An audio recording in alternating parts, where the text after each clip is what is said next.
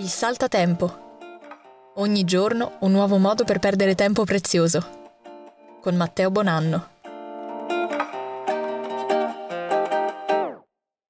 Salute terrestri e benvenuti. Prima di iniziare questo episodio, come al solito, vi ricordo che il Saltatempo è un podcast che trovate su Spotify, Apple Podcast ed Anchor FM e che lo trovate anche su Instagram e su Facebook, soprattutto su Instagram come vi ripeto ormai ogni giorno. E come ogni giorno vi ricordo anche che se volete supportare il Saltatempo potete farlo andando su patreon.com slash il saltatempo e sottoscrivere un piccolo abbonamento mensile diventando miei Patreon e ottenendo anche dei contenuti esclusivi. Ma ora bando alle ciance e via con l'episodio di oggi.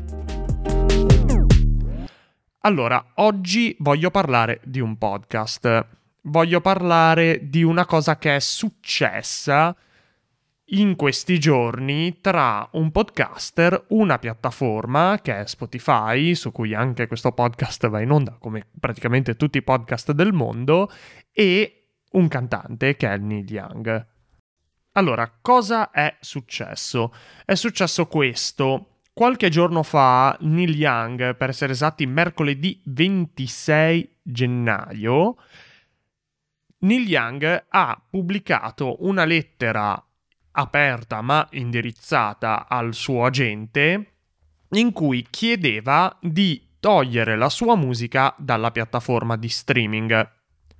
Ora, questa cosa in realtà di togliere la propria musica dalle piattaforme di streaming in generale lo fanno moltissimi musicisti. Vi ricordo per esempio che uno dei primissimi episodi del Saltatempo parlava di un disco dei My Bloody Valentine che per anni non sono stati sulle piattaforme di streaming e che l'anno scorso si sono finalmente decisi a tornare, ma anche per dire in Italia la musica di Battisti fino all'anno scorso non era su nessuna piattaforma di streaming digitale.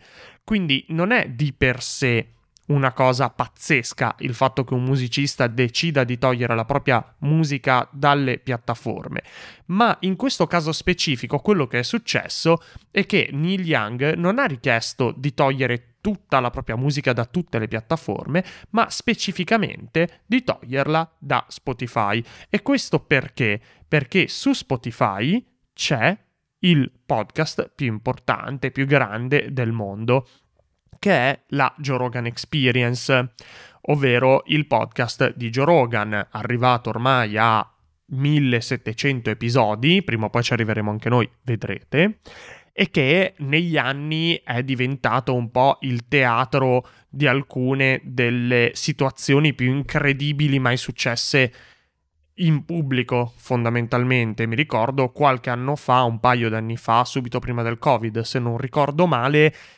il buon Elon Musk era andato da Joe Rogan e si era fumato una bombetta in studio e questa cosa qui aveva avuto una risonanza mondiale pazzesca. In generale, Joe Rogan invita sempre personaggi importanti, personaggi grossi e va un po' a caccia dello scoop, del, dell'evento che può fare gossip in qualche modo, no?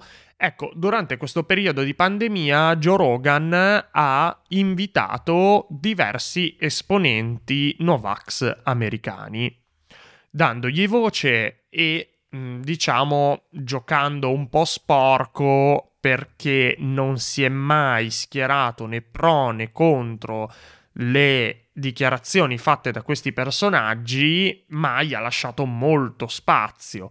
Una cosa molto simile qui in Italia la sta facendo eh, Cruciani con la zanzara, con forse la differenza fondamentale che Cruciani comunque spesso e volentieri sti Novax poi li cazza, li prende per il culo, quindi anche se poi dice di essere neutrale di fatto non lo è perché appunto spesso e volentieri poi eh, li mette in ridicolo, li mette alla gogna, li mette alla berlina.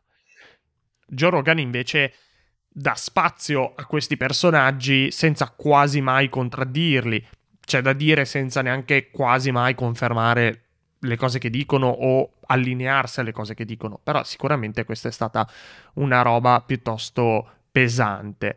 Neil Young negli scorsi mesi ha lavorato duramente per campagne pro vaccino e pro vaccinazioni e contro il dilagante complottismo riguardante la questione dei vaccini e quindi chiaramente quando è venuto a sapere della presenza di questi episodi del podcast di Joe Rogan si è preso malissimo e ha deciso di togliere i suoi dischi dalla piattaforma.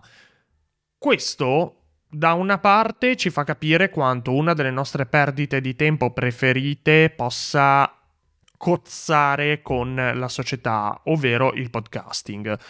Io i podcast li faccio, sono un amatore, mi diverto, però mi rendo conto di quanto qualsiasi microfono e qualsiasi mezzo di diffusione di informazioni, che siano essi social eh, o che siano come nel caso nostro di chi fa dei podcast, eh, quello di avere un microfono e una rete internet e quindi di poter diffondere cose dappertutto. Io non parlo mai di cose serie, lo sapete, questo sarà la prima e ultima volta in cui vi farò un discorso di questo genere, credo, perché non mi interessa.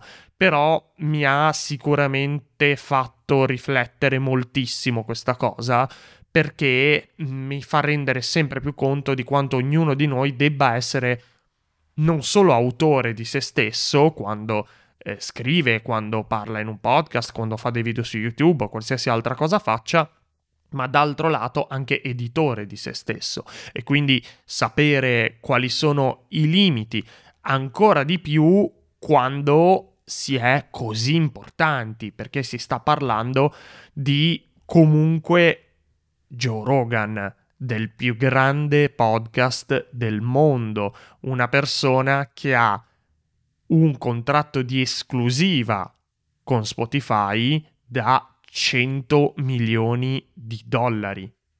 Ok?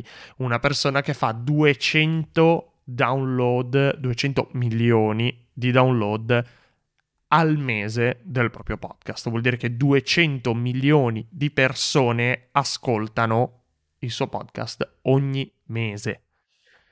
E quindi assolutamente io credo che a quel punto, a quei livelli, si abbia una responsabilità e credo che forse anche a livelli più bassi eh, si abbia una responsabilità da questo punto di vista. Quindi quello che vi posso dire è che non trovate più i dischi di Neil Young su Spotify e che a ruota libera anche Johnny Mitchell ha seguito il collega, quindi neanche i dischi di Johnny Mitchell li trovate più su Spotify, ma li trovate sulle altre piattaforme di streaming.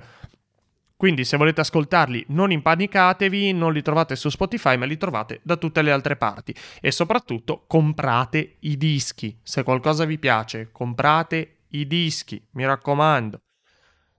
Bon, anche per oggi abbiamo perso un bel po' di tempo prezioso, vi ho fatto un pippotto, vi prometto che non succederà mai più, ma questa questione mi vedeva eh, particolarmente emotivamente coinvolto e quindi ne ho voluto parlare. In fondo un podcast eh, daily come il mio in qualche modo va anche un po' ad entrare nelle cose che faccio e che penso tutti i giorni, quindi spero di non avervi tediato troppo e vi ricordo che il Saltatempo è un podcast che trovate su Spotify, su Apple Podcast, su Anchor FM e poi trovate anche tutto sui social, su Instagram, su Facebook e che se volete supportare il podcast potete farlo andando su patreon.com slash il saltatempo e sottoscrivendo un piccolo abbonamento mensile che vi dà anche diritto ad avere dei contenuti esclusivi. In più fare in modo che questo podcast non avrà mai pubblicità di alcun genere. Io vi ringrazio e vi do appuntamento a domani. Ciao terrestri!